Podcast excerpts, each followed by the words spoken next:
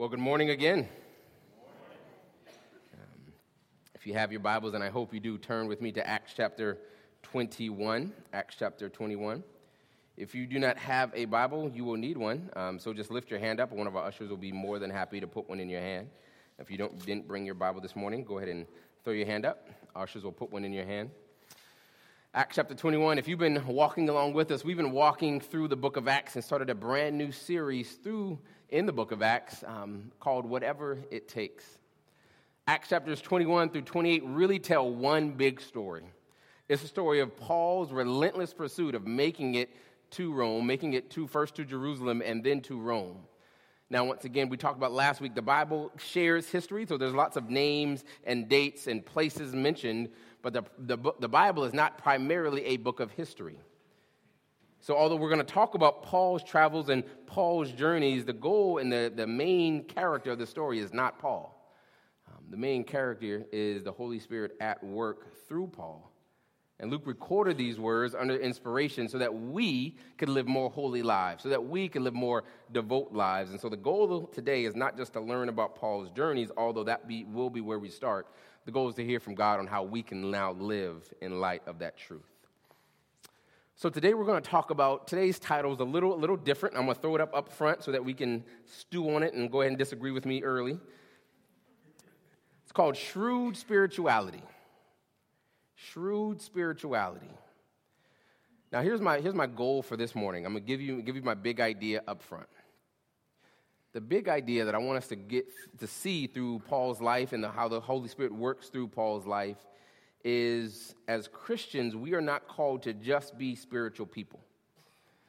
We are called to use every tool, every advantage, every piece of leverage that we possibly can to advance the mission of Jesus Christ. That requires a little shrewdness at times. That requires a little strategy at times. Now, the tension has always been, maybe not for you, but for me, is you choose one or the other. You either are spiritual and you pray and fast and hear from the Lord about everything, or you read a book and you go to a conference and you talk to friends and you make your decision. And the tendency is to make these things at odds with one another. You're either spirit-led or you're just being strategic and using the business tools of the world.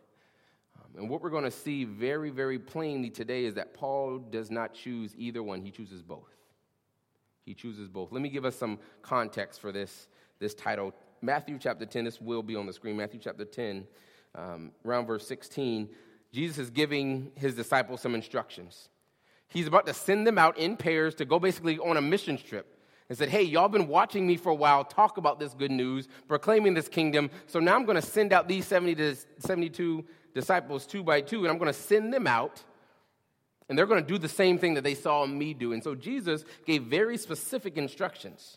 He says, don't take any money with you, but rely on the hospitality of others. Don't take any extra clothes whatsoever. Rely on me to provide and provision. So he's given all these instructions, and towards the end of that instructions, he gives one final piece of instruction to his disciples in Matthew chapter 10, verse 16. He says, look, Jesus is speaking, I am sending you out like sheep among wolves. Therefore, be as shrewd as serpents and as innocent as doves.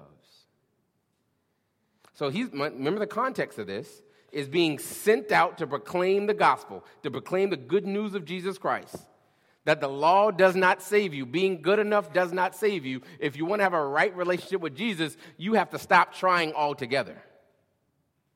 Amen?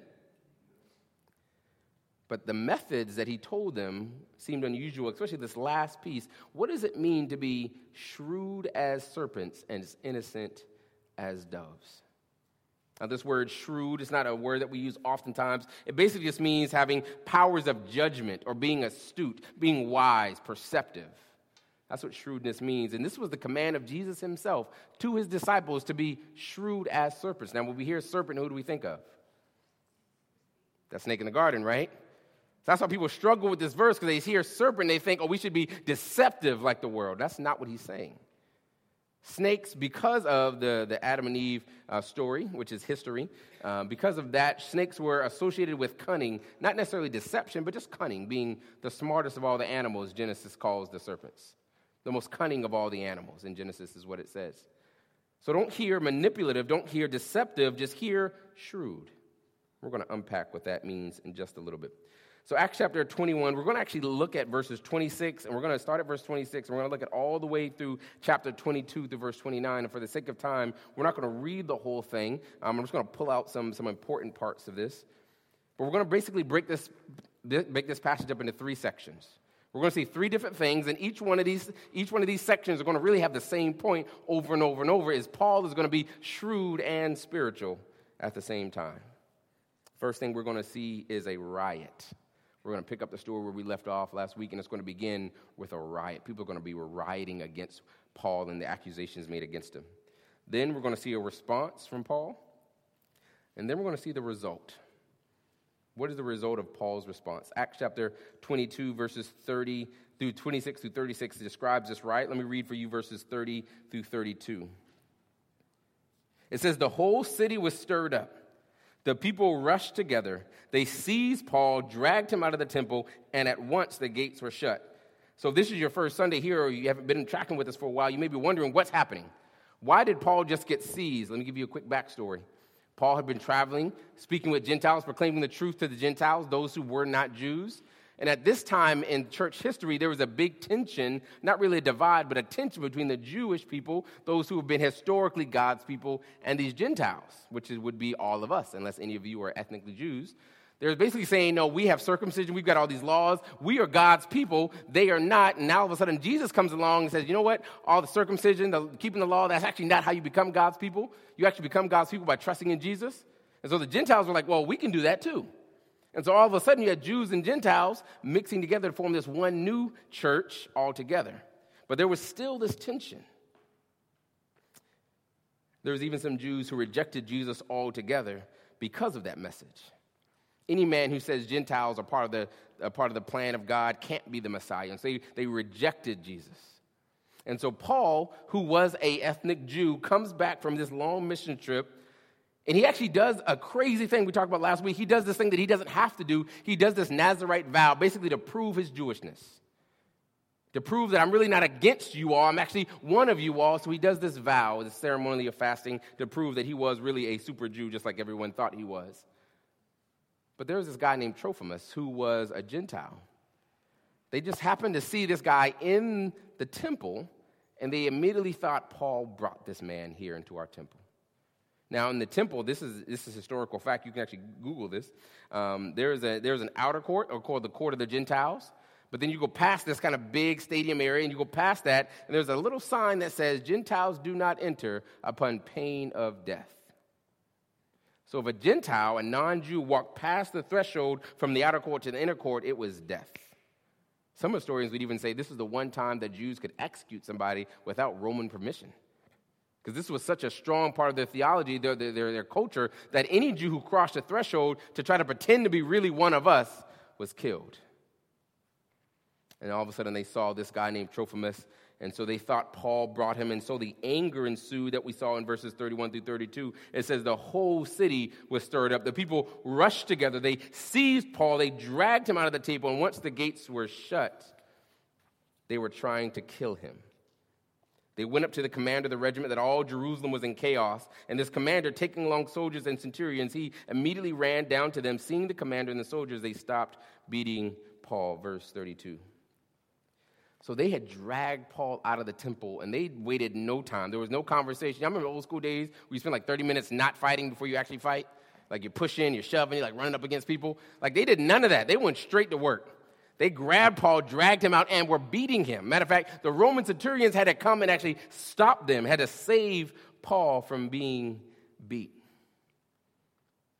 Verse 36, it says, "For the mass of people followed, yelling, 'Get rid of him,' or 'Away with him.'" Now, for some of us, that may sound familiar words, because that is the exact same phrase used about Jesus. No, get rid of him. We want Barabbas.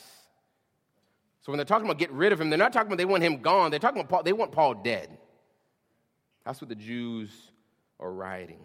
Now, if you are Paul and the people whom you love, the people who you've been raised upon, the people who you've been raised around, the traditions that you love growing up, these are your people.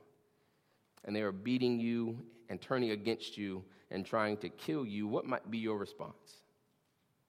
How might you respond to the worst kinds of betrayal? Somebody's not just talking behind your back. They have actually turned that rumor into murder, and they're trying to kill you and take your life. The Bible actually never says whether Paul invited Trophimus into the temple or not, because for the record, it's not important. Just the accusation was enough to spark a riot. Chapter 21, verses 37, all the way to chapter 22, verse 5, is Paul's response. Now, this response is broken up into two smaller sections. One is that he's going to actually, for the first time in this whole story, speak.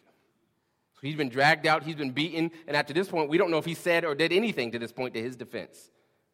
But for the first time, he opens his mouth. Look with me to verse 37. As he was about to be brought into the barracks, once again, the Roman centurion saved him. They were beating him. They saved him by pulling him out into the barracks. Paul said to the commander, "Am I allowed to say something to you?" And the commander replied, "You know how to speak Greek?" Let's pause there. So whatever language Paul was speaking before was not Greek. But when he switched to Greek, the commander recognized, "You know how to speak Greek?" Now think about to your mind, why is that important? Why did Paul switch languages when speaking to the centurion? So then he got accused of being a fugitive in verse 38. He says, "Aren't you the Egyptian who started a revolt some time ago and led 4,000 men of assassins into the wilderness?" It's kind of a crazy accusation. Paul's like, "Nope, not that." Verse 39, Paul says, I'm a Jewish man from Tarsus of Cilicia. Look at what Paul says, "A citizen of an important city. Now I ask you, let me speak to the people."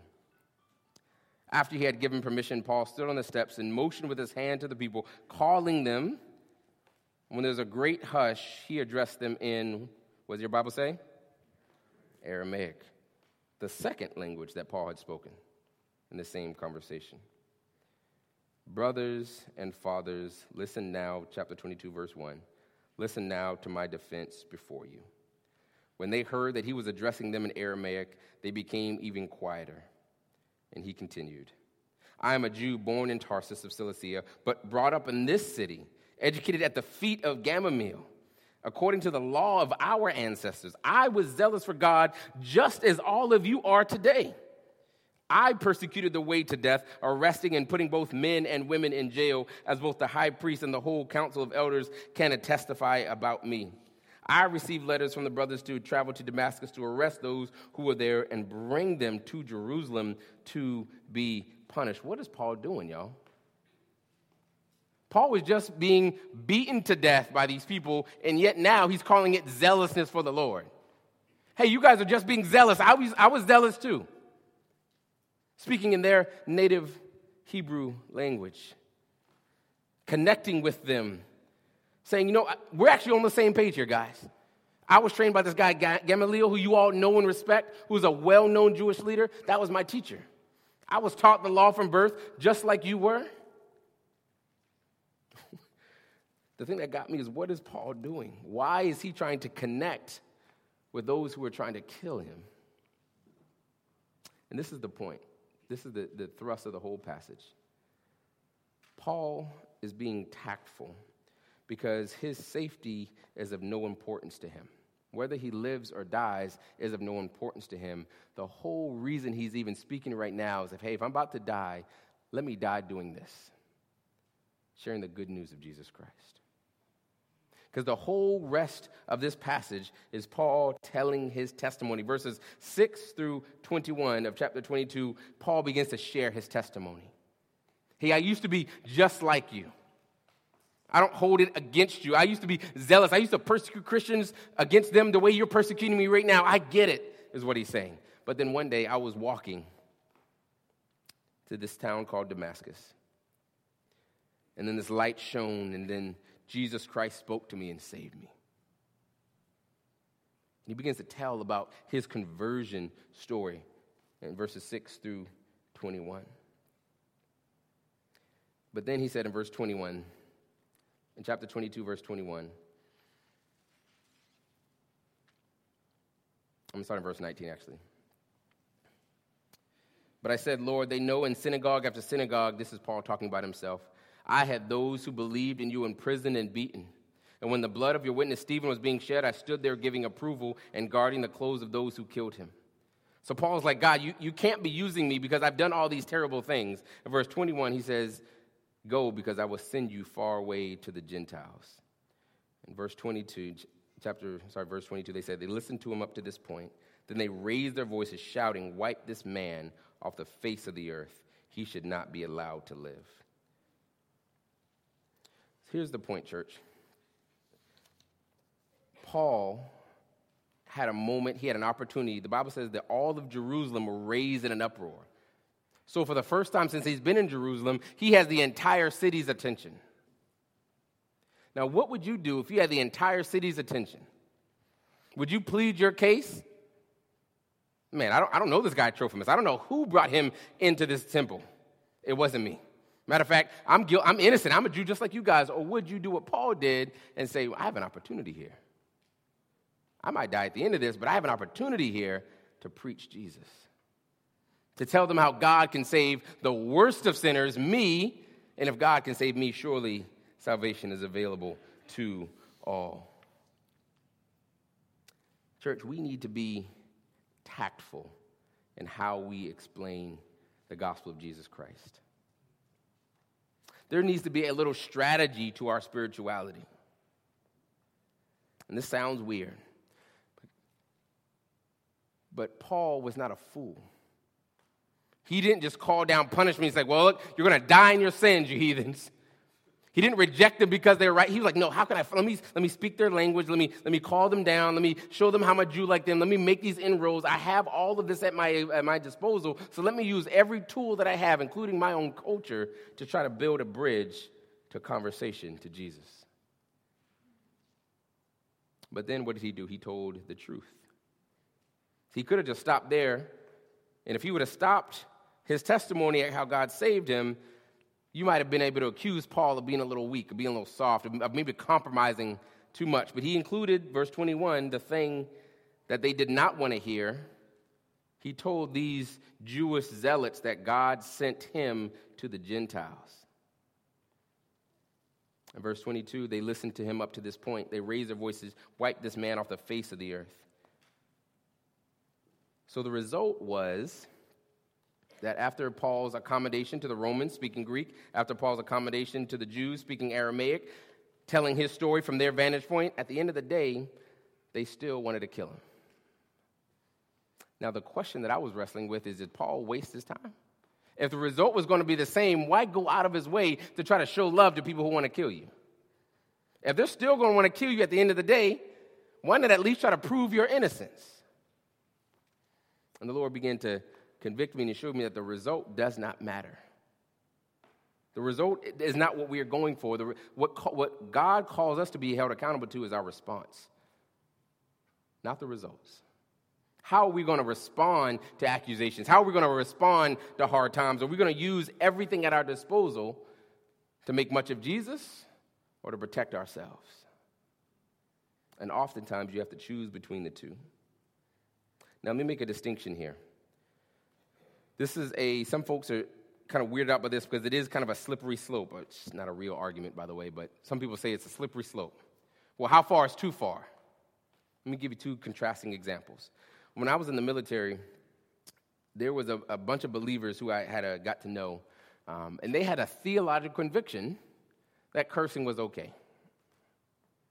They had a theological conviction because, one, this is the language of the military. And I need to speak their language. And so, in order for me to build trust and rapport, and in order for me to be accepted by this group to share Jesus, I'm going to fit in a little bit more. I'm going to use the language that they use. Now, I would say that's too far. Because the Bible says, let your words be salt and grace to the hearer. So that's one of those areas of compromise that's sin. So we can't compromise. We can't call it compromise when it's really just sin. But there are other times, for those who know kind of the Christian hip-hop world, there's this guy by the name of Lecrae. Anybody heard of Lecrae? Yeah. Amen? So Lecrae gets a bad rap, mostly from me because I talk trash about him sometimes too. But God's word works, you know. Conviction's a real thing. So the biggest argument against him, if you're not familiar, is he used to be this explicitly Christian rapper. I'm never ashamed of the gospel. I mean, the lyrics about explicitly Christian, I'm about Jesus all day, every day. I die for this thing.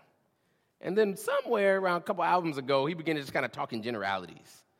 You know, it's like, is he talking about Jesus? Is he not talking about Jesus? You know, it's kind of like, those Christian songs, like the CCM songs. That you could be talking about a girl. You could be talking about Jesus. You're not sure.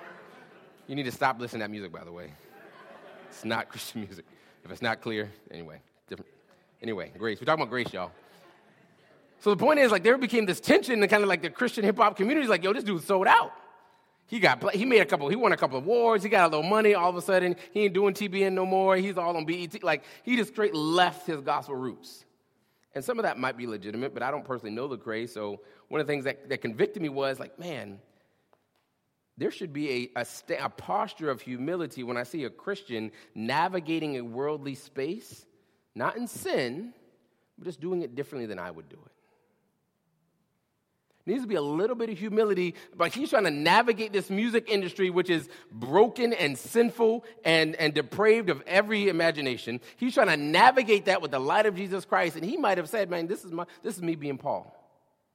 This is me speaking Aramaic to the Hebrews and Greek to the Romans.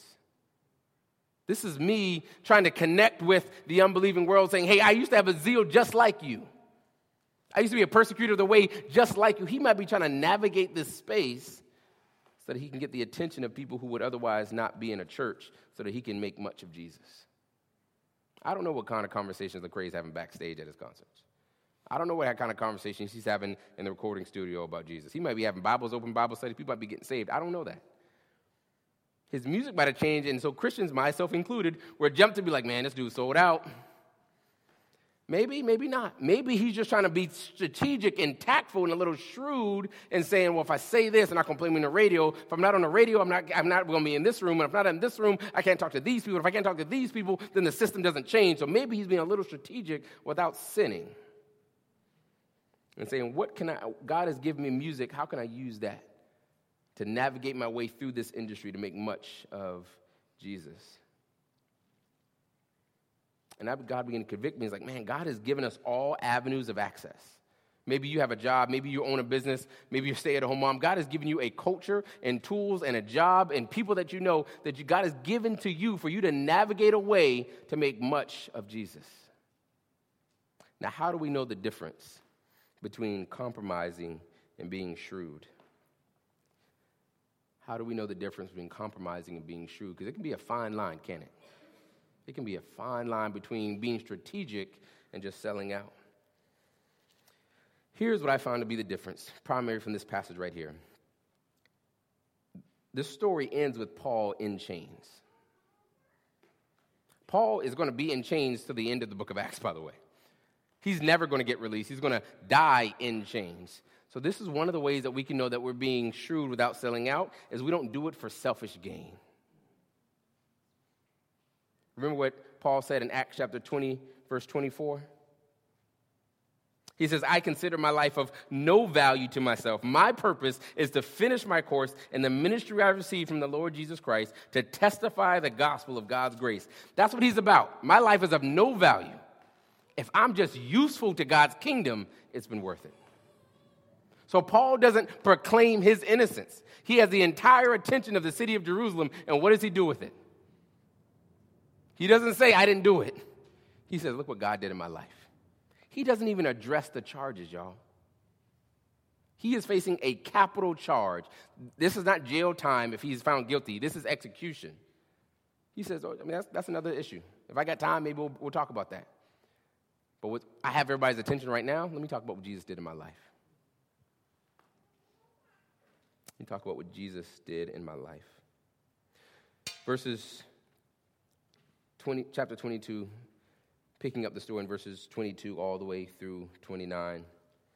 Basically, after Paul says, I'm going to the Gentiles, of course, he enrages the Jews yet again. They try to kill him. And then once again, the Roman centurions had to drag him out from the Jews just to save his life. But now this Roman commander, he's got a job to do. He's got to bring peace back to the city. So he's about to find out what Paul did. They're clearly angry. No, he doesn't know what's going on. So he figures, you know what, we're gonna beat you until you tell us what you've done. In verse 25, we pick up the story.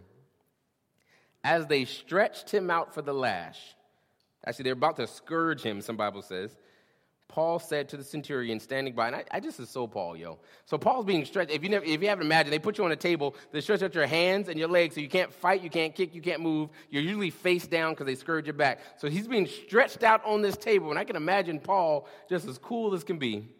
Hey, is it legal to scourge a man who's a Roman citizen and is uncondemned? Now, little history. Roman citizens, not everybody was a Roman citizen. So Rome ruled pretty much the known world at this time, but not everybody was a Roman citizen. To be a Roman citizen gave you some benefits that being just under the rule of Rome didn't give you. So if you were a Roman citizen, you could not be punished without a trial. If you were a Roman citizen, you could appeal to Caesar. Like, there's all these benefits that you could have as a Roman citizen. And so Paul waits till he's about to be beaten to actually make known that he's a Roman citizen. Verse 26, when the centurion heard this, he went and reported to the commander, saying, "What are you going to do for this man as a Roman citizen?"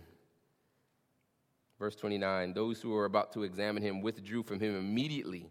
The commander was too alarmed when he realized Paul was a Roman citizen and had bound him. The guy was scared. He's like, man, I messed up. I bound him. I arrested him without charges. I was about to beat him, and although he's a Roman citizen, that's not allowed. The leader could face charges and punishment for doing that to a Roman citizen. Why does that matter for us? Paul didn't have a martyr complex, y'all. He was like, nah, I'm a Roman. I don't have to be beat for this. Like, I'm a Roman. Like, he was able to pull out his citizenship when it benefited him, not just him, but when it benefited the mission. Why couldn't Paul get whipped and executed right there? Because he was going to Rome. I've got a mission to go. I'm cool with dying. I just can't die here. Because God told me I got to go to Rome. I got to do something with my life. And so I'm not going to play in traffic for the name of Jesus. I'm going to get whipped unnecessarily. He pulled out his Roman card to say, look, man, stop. We've had our fun. This is enough. And it's so encouraging because you see Paul being cunning, being shrewd. He could have said that at the very beginning. But the problem was, if he would have said he was a Roman citizen at the very beginning, the centurion would have broken up the crowd because there wasn't actually charges against him. And Paul didn't want to break up the crowd because now he's got the crowd's attention. I can preach now. People are listening right now. So we only pulled out that vantage point when it got in the way of the mission. And being whipped and jailed and imprisoned there in Jerusalem would have gotten in the way of mission. And so we have lots of access to privileges, y'all. Our American citizenship gives us some privileges. Male, female, there's some privileges that come along with who we are and where God has put us. It's not something that we should feel guilty about. That's something that we should use to further the kingdom of God. Having privilege and having access isn't a bad thing. It can be a good thing when we're not leveraged for selfishness, but leveraged for the glory of God and for the advancement of his kingdom. If you're rich, amen, praise God. God may call you to sell everything you have so that God can use you, or God may call you to use everything that you have so that God may use you. You have a position of power and authority, praise God. God will use that. But God will use poverty just as well. God will use lowliness just as well. And so our station in life doesn't actually really matter when it comes to advancing the kingdom, but we should be constantly thinking, how can I use this?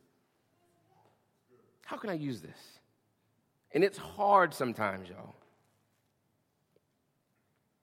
One of our pastors Pastor Jake is away right now. Laura, his wife's grandfather, has passed away this weekend. And so they're just with the family grieving. But he texts Marcus and I this weekend. He's like, hey, man, I get to preach the funeral on Monday, though. And there's some unbelievers in their family.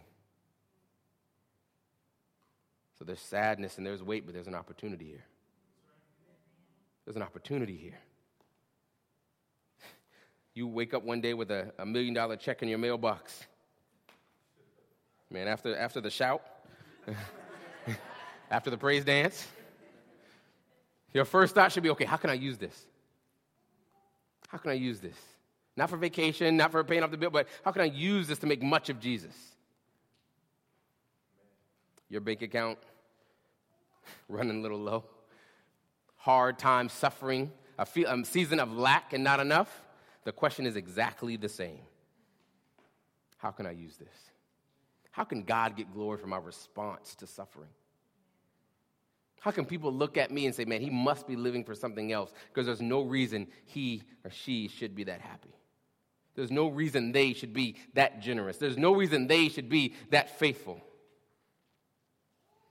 Like Paul, y'all, we need to be shrewd Christians. With everything that God gives us, we should find a way to give back.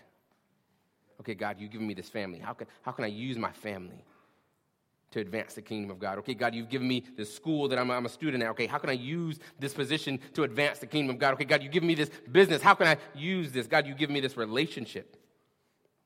How can I use this relationship to advance the kingdom of God? So that's the difference between being shrewd and being a sellout, because you are looking to be strategic. You're looking to make much of something, but it's not you. It's not your comfort. It's not your safety. It's the good news of Jesus Christ. Y'all, there is no plan B for the church. There is no plan B for the church. This thing rocks me every time I think about it. Jesus lived a perfect life, healed people, casted out demons, fed thousands of folks, got up on a cross, died a gruesome, horrific, shameful death, then rose up with all power in his hands, saying, I really was who I said I was. I really did die for those who can't save themselves. And then he looks at the church and is like, all right, y'all got it from here, and leaves, giving us the Holy Spirit. We are Jesus' hands and feet now. We are how people get to know Jesus Christ. We are how people see Jesus. We are how people get to know Jesus. We are how people get to see what God really values, is by what we value, those who say we are part of his family. So this is an incredible weight, but it's also an incredible opportunity, because you cannot fail at this mission. You can't fail. You can't fail at making much of Jesus. Your business could fail. Your family could go through hard times. Your finances could go through lean times. But you cannot fail at making much of Jesus if you just ask the question, okay, God, how can I use this? How can I use this to give glory to you, to make you famous, not me more comfortable? Would you pray with me, church?